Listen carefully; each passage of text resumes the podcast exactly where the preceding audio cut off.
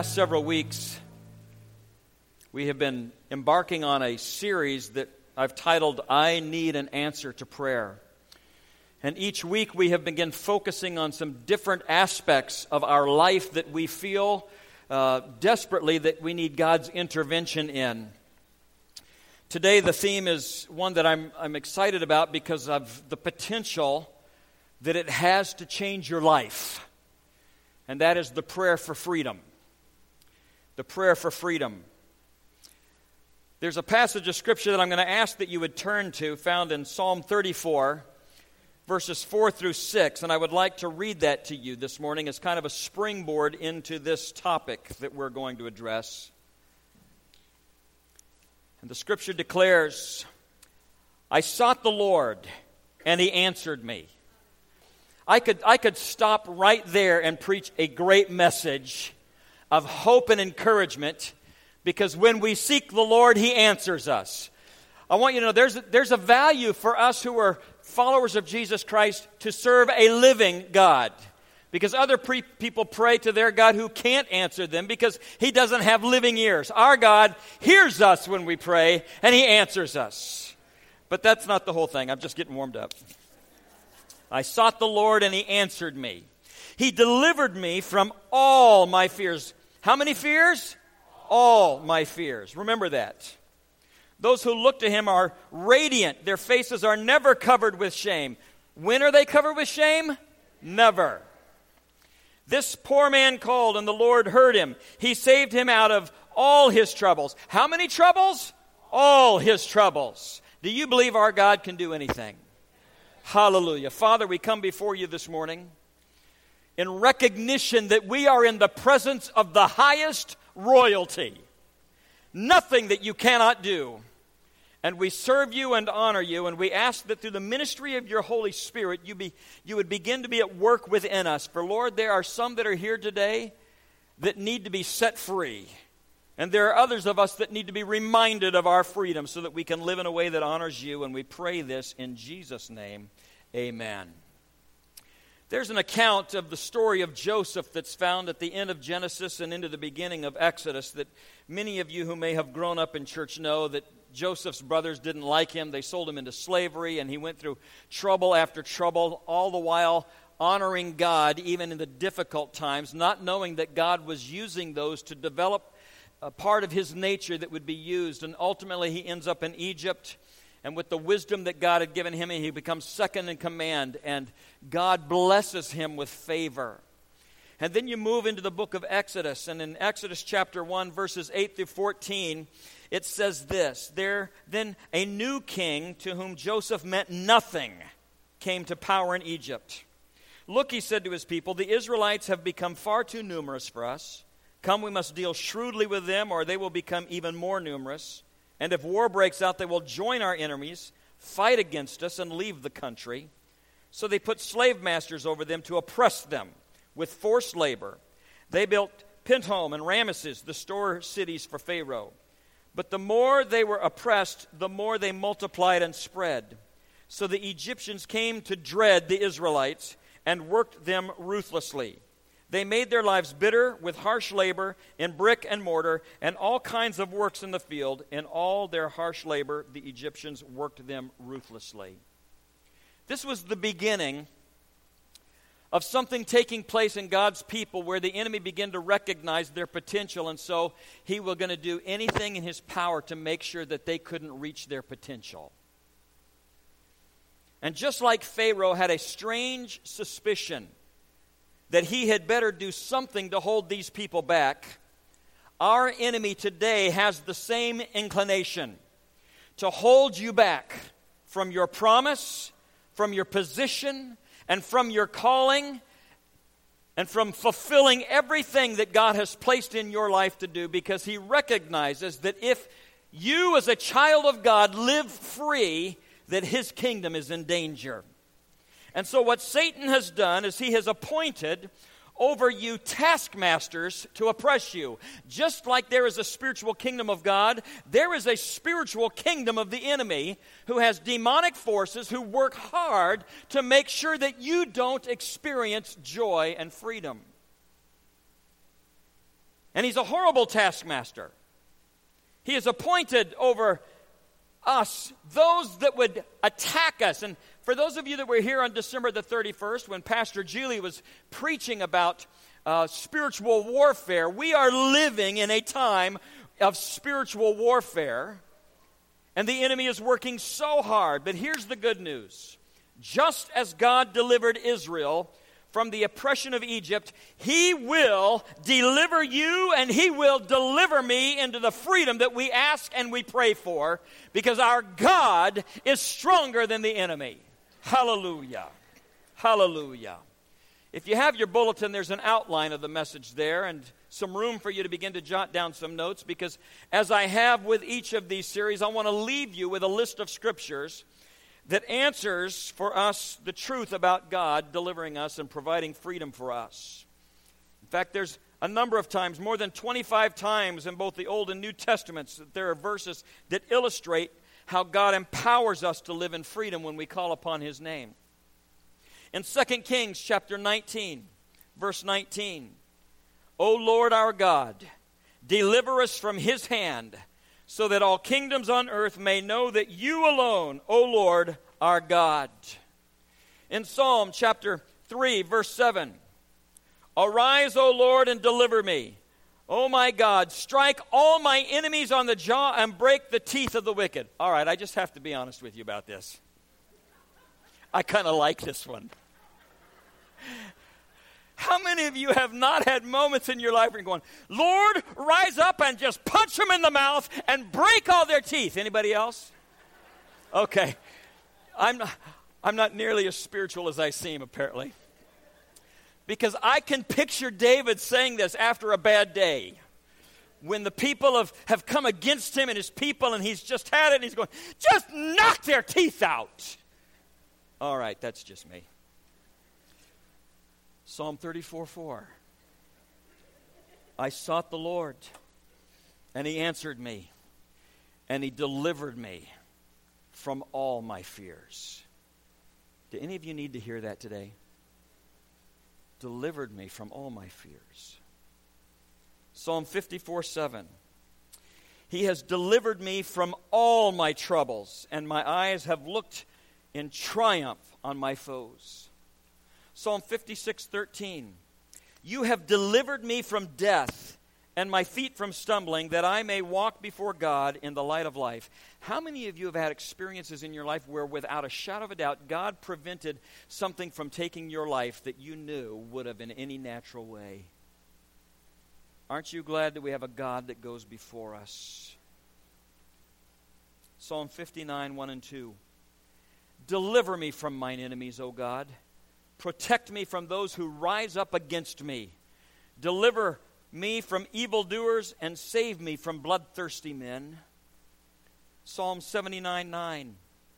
Help us O God, our Savior, for the glory of your name, deliver us and forgive our sins for your name's sake. I love this one because when, in a few minutes, when we begin to pray and start asking God for help, I want you to know the reason He does that is not just as a benefit to us, it benefits His name because you become a testimony to how great He is. And so, Lord, for your name's sake, for your name's sake, deliver us. Matthew 6 13. Lead us not into temptation, but deliver us from the evil one. 2 Corinthians 1:10 He has delivered us from such deadly peril, and he will deliver us. On him we have set our hope, and he will continue to deliver us. He's delivered you in the past, he'll do it again because our God is deliverer by nature. And so these verses clearly demonstrate the feelings of his people who have felt that when our backs are against the wall, that we can call out to the Lord and that he will hear us when we pray and he will answer the prayer and deliver us. So, what does this mean for us?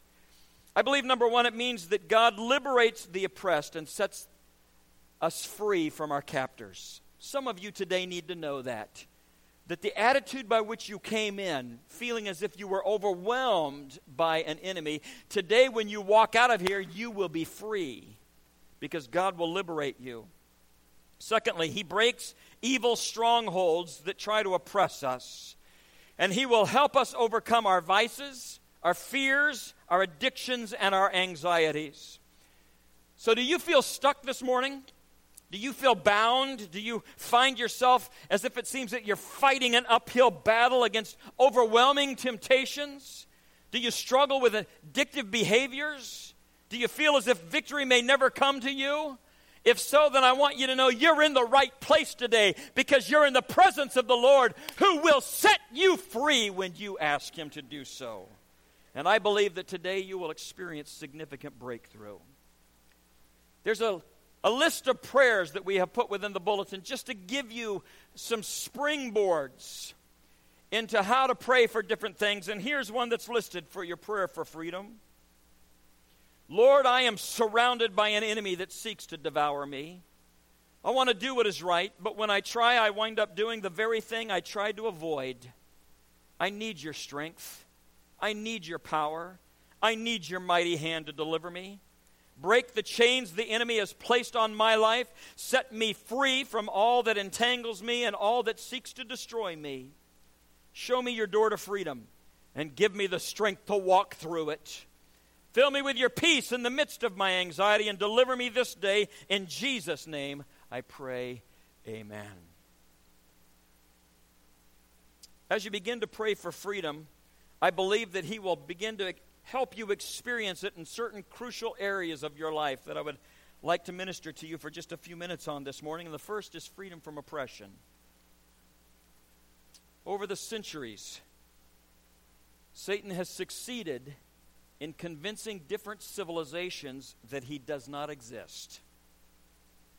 This is becoming particularly true in our Western culture. There are more and more people that simply do not believe not only that is there a God, but also that there is a Satan.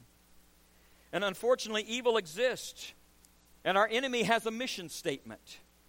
And he has imparted on that mission to the forces of evil that work with him. And together, Satan and all of his evil cronies and the demonic spirits and powers seek to bring a devastation to all that God deems as valuable and beautiful and worthy. And you and I are in the center of this battle that is waged. We are between the kingdom of God and between the kingdom of darkness. But listen closely. We are not casualties of war, and we are not caught in the crossfire. Instead, we are the prizes of this war. We're the prizes. We are the ones, by the way that we live and by the way that we seek God and by the way that we pursue Him, that determines who is going to win in each and every one of our lives. Satan tempts and oppresses everyone, believers and unbelievers alike. He comes to the door of your heart and he knocks, and he's searching for an inroad. And James warns us of the consequences of opening the door to temptation when he tells us in James chapter 1 verses 14 and 15. Each one is tempted when by his own desire he's dragged away and enticed. Then after desire has conceived, it gives birth to sin, and sin, when it's full grown, gives birth to death. Now, here's what the enemy does the enemy cannot read your mind, but the enemy can take note of the patterns of your behavior. And as a result of that, there are weaknesses that you have in your life that are different than the weaknesses others have. There may be things that you struggle with temptation in that wouldn't bother me at all. But there are things in my life that I've got to build guardrails around my life for that might not bother you at all but by the pattern of our behavior, the enemy begins to read us, and so he knows when he's knocking on the door the things that are weak within our lives. And the enemy, as he knocks, knocks with an enticing behavior. It's always something that we would naturally want to do because we are inclined that direction. But if you open the door to the enemy when he is tempting you, you allow him in, and the Bible says he gets a foothold in there. In other words, he doesn't want you to close the door back up. He's found a way in, and he will begin to work on that. And once he's found a way in, he tries to establish a place, a secure foothold, where he can torment you and manipulate you. And so when you open that door of temptation, in essence, you are giving the enemy permission to operate at some level within your life. Some of you here today have opened that door to the enemy. And he has whispered in your ear. And here's what he says He begins to tell you that your life is not worth living. Some of you have had to battle oppression in your heart to the point where you have considered thoughts that I should just commit suicide. It would be better for the people around me. It would be better for everybody that knows me if I was just gone. I want you to know that is not a thought that comes from your God. That is the oppressor who's speaking into your heart and life. And I want you to know that God will help you recuperate your will to live if you will just seek Him and pray, God, I need you to battle the oppressor in my own heart and life so that I will not give in to these self defeating thoughts that my life is not worth living. 2 Corinthians chapter 10, verses 4 and 5 says, The weapons that we fight with are not weapons of the world. On the contrary, they have divine power to demolish strongholds. We demolish arguments and every pretension that sets itself up against the knowledge of God. And we take captive every thought to make it obedient to God. Now, here's what that verse does not say.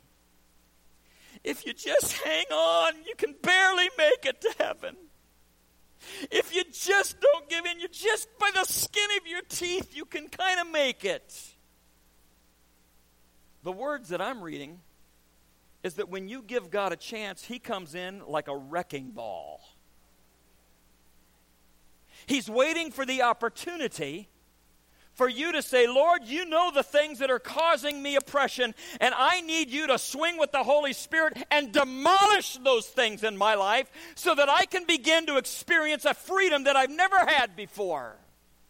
Because He comes in to demolish the works of the enemy, not barely holding on, but demolishing them. What you need this morning is common sense to recognize that Jesus is your solution. You feel tormented by evil forces. You cannot find peace. If something is trying to steal your will to live, then I want you to look at this prayer with me because it might be one that will help you springboard from oppression to freedom. Lord, I feel oppressed and surrounded by diabolical forces. I call on your name because I believe that you will respond to my request. Cleanse me of all sin and create a clean heart in me. I ask you to silence the voice of the enemy so that I can hear your voice and follow your clear direction to freedom. I resist the attacks that come against me, and I say, Begone to the destructive thoughts, and I reclaim my will to live life as Christ has promised me to live. I open my heart and receive your power, your strength, your healing, and your peace right now. Deliver me this day from the hand of the enemy. In Jesus' name I pray. Amen. Others of you this morning are battling because you need freedom from addictions. Some of you that have attended this church any length of time know the story of my grandfather because I have told it before. He was working in the oil rigs of southern Louisiana as a young married man and was an alcoholic and a very angry man.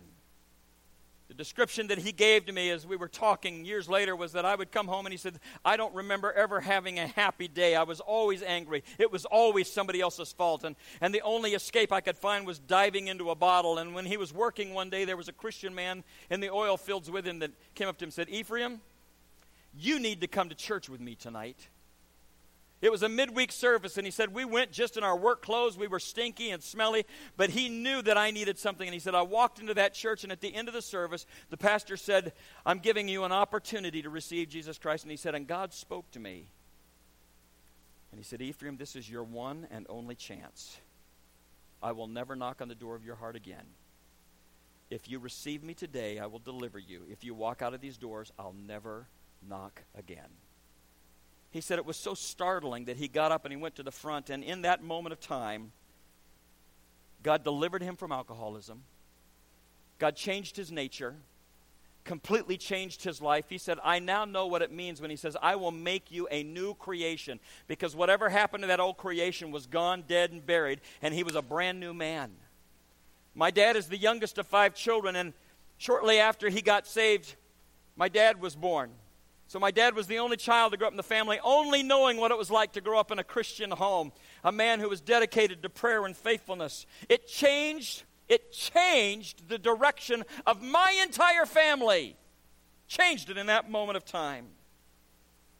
Somebody here this morning needs to respond to God to be the one who will change the direction of your entire family.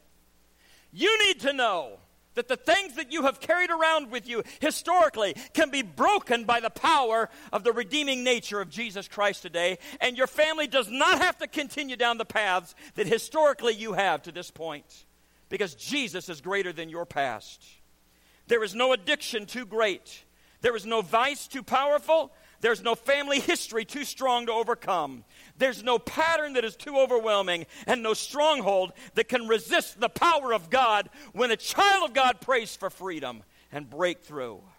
Jesus proclaimed this message of hope in Luke chapter 4, verses 18 and 19. He said, The Spirit of the Lord is on me because he has anointed me to preach good news to the poor. He has sent me to proclaim freedom for the prisoners and recovery of sight to the blind to release the oppressed, and to proclaim the year of the Lord's favor. So I'm here to tell you today if you are struggling with an eating disorder, if you're battling compulsive, compulsive behavior or addiction or a sinful pattern that you've never been able to overcome, God offers you His power by living inside of you and working from the inside out and will transform you by the power of His might. He understands your disappointments. He understands your frustrations. He understands your pain. And maybe the following prayer can help you in your struggle to find freedom from addictions when you say, Lord, I receive your power to overcome the vices and addictions that have kept me bound. Fill me with your strength and give me your discipline to follow through on what is wise, healthy, and good. Forgive me for allowing my heart to become attached to these destructive patterns. I ask you to break the chains the enemy has placed on me and grant me freedom only you can give. In Jesus' name I pray. Amen. And there, there are some of you that you have absolutely no peace in your life. You are captured by fear and worry and anxiety constantly. In fact, I have yet to meet anybody who doesn't want more peace in their life. And as you lie down at night, and as you rest your head on your pillow, you long to put the busyness and the frustrations of your day and the world around you off to the side, but you cannot shut your mind off. The what ifs of the world keep replaying itself over and over, and you cannot find peace and you cannot find rest. And you can't slow things down. Perhaps it's difficult for you to grab hold of the word because of the worry that you face, but God's peace is the opposite of fear and anxiety. Like his love, it's greater than anything we can comprehend. In fact, Paul summed it up when he wrote to the Philippians, chapter 4, verses 6 and 7, when he says this. Now, I need to warn you, I'm about to read a passage of Scripture that's easy to read and sometimes hard to apply. Do not be anxious about anything. How many of you ever read that to yourself? Any of you ever quoted that one?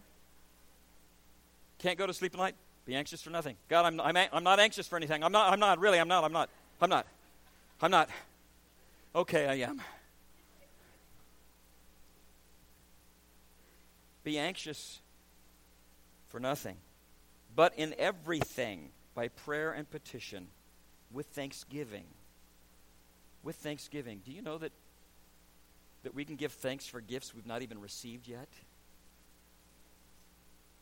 Present your request to God. In other words, my mom used to tell you, you might as well tell God what you're thinking because He knows anyway. Present your request to God.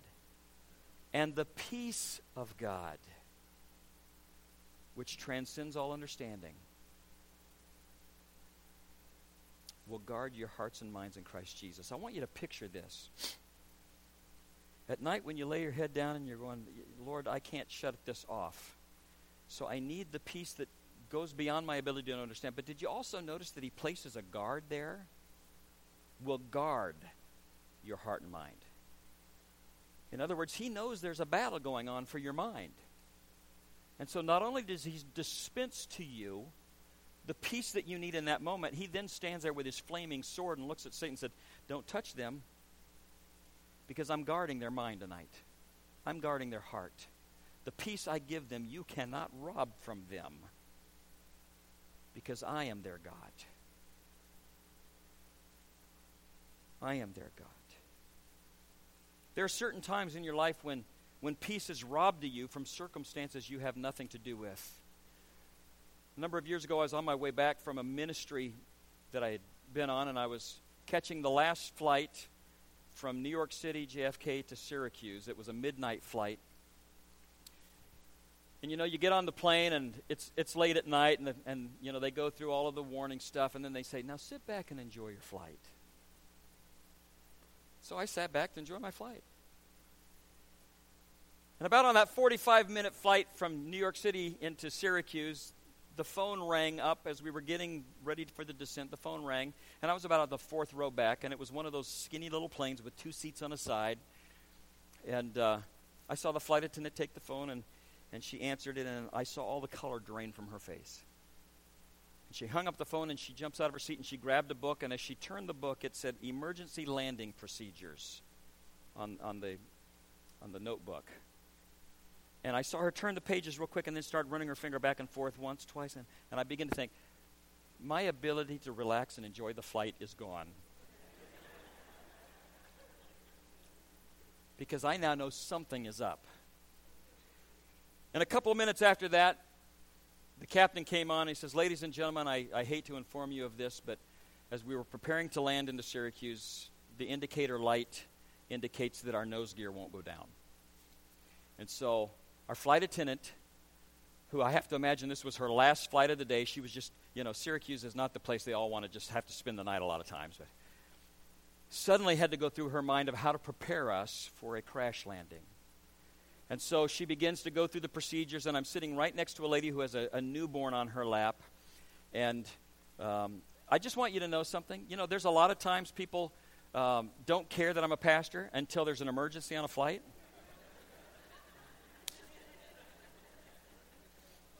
People ask you all the time, What do you do? I'm a pastor. Have a nice flight. She suddenly really cared. And, uh, and I, I said, Let me pray with you. I said, Because my God is a great mechanic.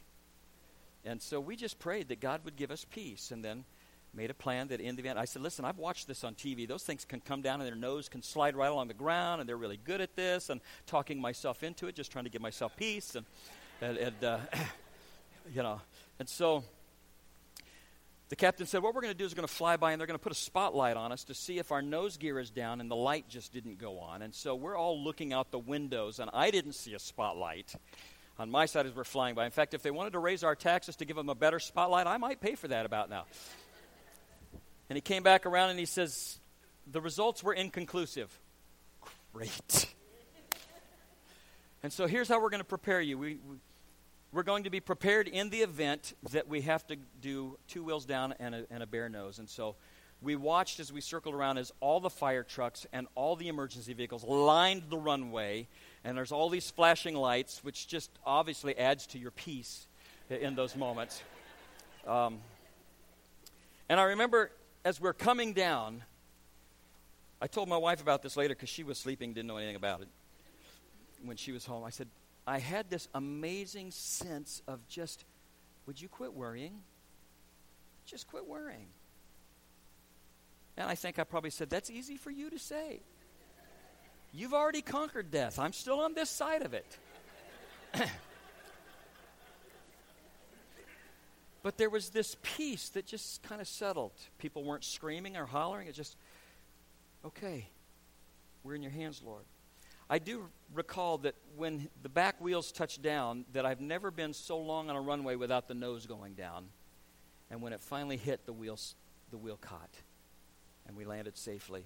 And I believe that the pilot got a round of applause. There are moments in your life where, even though you may live a peaceful life, the circumstances may instantly cause you to be thrown into turmoil. Do you know that God's peace is not excluded in those moments, but He knew ahead of time? And everything that you need is there to provide for you. More than ever today, God's people need peace. Mothers need peace in regard to the well being of their children. I was overwhelmed with sadness this week at what we saw in that school in Florida. Overwhelmed with sadness. And today there are some parents who need the peace of God in ways that none of us have ever needed it before. There are college students that need peace because of what they're studying and the preparation that they're making for their future. There are business people that need peace regarding the economy. Some of you need peace because of where you work is absolutely chaotic. Our senior adults need peace as it relates to their health and the care that they need. And some of you need peace in your homes because your family relationships are not very peaceful.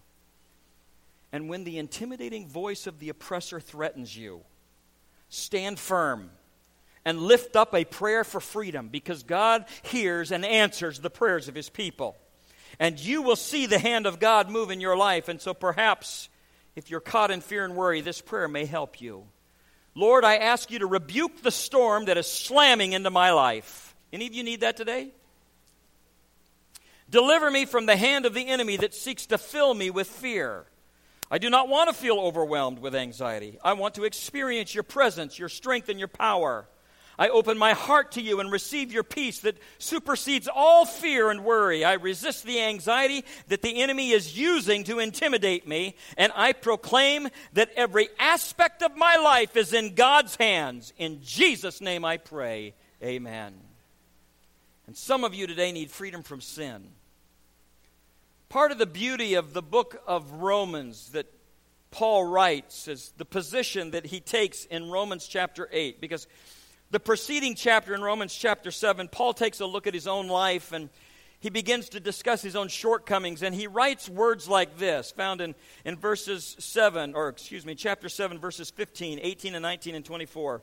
He goes, I do not understand what I do. Have any of you ever said that? What's wrong with me? For what I want to do, I do not do, but what I hate to do. 18 to 19. I know that nothing good lives in me, that is, in my sinful nature. For I have the desire to do what's good, but I cannot carry it out. What a wretched man I am! Who will rescue me from this body of death? Now, I've told you before, I love Paul because he just puts things plainly, and every one of us have had a conversation with God that goes like this Lord, I've tried my best to do what's right, and I can't. What is wrong with me? I'm so wicked. I'm worse than I thought I was, and I didn't think all that highly of myself to begin with. And if Paul had stopped writing Romans right there, we are in deep trouble. It would have been one of the most depressing looks at humanity ever. But Paul goes on to write chapter 8. And he says that God has already set him free from the law of sin and death in Romans 8 1. And that while he couldn't beat the sin that hounded him, God did that for him by sending his own son. And so this is coming from a Romans chapter 7 man who's still battling his sinful leanings, and a man who has at times lost those battles but what comes as a great relief to us is that God has already done the hard work of tackling the sin problem. Because of the cross, sin is defeated. Satan's greatest threat to us is permanent separation from God because of our sin. Satan sets the trap and he hopes we fall into it. But then Jesus came and gave up his own life for the sake of sinners. And he said, I will defeat your sin and I will set you on a new path and I will set you free. And so, for those of us in this room, which includes all of us, that have fallen short of the glory of God, we come and we accept God's great gift of grace and then we get to experience God's glory as if we've never sinned at all. Hallelujah. Kevin Miller relates this story. He was staying at some friend's house, and they put him in a room where their children had a hamster. The hamster's name was Hammy, he said. He said this was a typical hamster. It was a cage that was filled with cedar shavings that looked nice and comfortable. It had a beautiful water bottle there, had a little circular thing that hamsters were supposed to run in, and he figured it was going to keep him awake all night running in that. He says, but the interesting thing as I was observing Hammy the hamster was that this was a different kind of hamster. He said, rather than running on the inside of the wheel, this hamster would crawl up the side of it and lay on its back on the top of the wheel, reaching over and hooking its claws in one of the bars, and then would throw its weight back, and so that the thing would swing around, and it would whack his head on the bottom, and it would catch him and pinch him underneath the wheel. And he says, I'm staring at this hamster. And has to squeeze itself out of the things it was in. And it runs right back up, climbs back up to the top, and does it all over again. Boom! Boom! Boom! And he kept looking at the thing going, That is the stupidest hamster that probably has brain damage that I've ever seen. And he says, And as I was watching this hamster, it was as if the Lord spoke to me and said, why do humans who are supposedly so much smarter than hamsters do the same thing? Why do you keep running into the areas that you know you should be avoiding in life and keep letting it roll right on you and pinch you to the point where there has to be an escape after you've constantly whacked your head? You see, sin doesn't have to hold you in power as a prisoner because God has broken the chains. It's what Jesus had in mind when he cried out these last words on the cross It is finished. Those were destructive words to Satan that tries to hold you today because the story's been written. The freedom is yours. You just need to take a hold of it. So today, here's a prayer that may help you as you pray for freedom over the power of sin. Lord, I do not want to be a slave to the power of sin. I do not want any sinful pattern to exist in my life. I want you to set me free. Break every sinful pattern and release me from the dominion of sin over my life. Give me the ability to recognize any impure motive and the strength to do what is right in your eyes. I open my heart to receive your life transforming power. In Jesus' name I pray. Amen. Stand with me, please, this morning.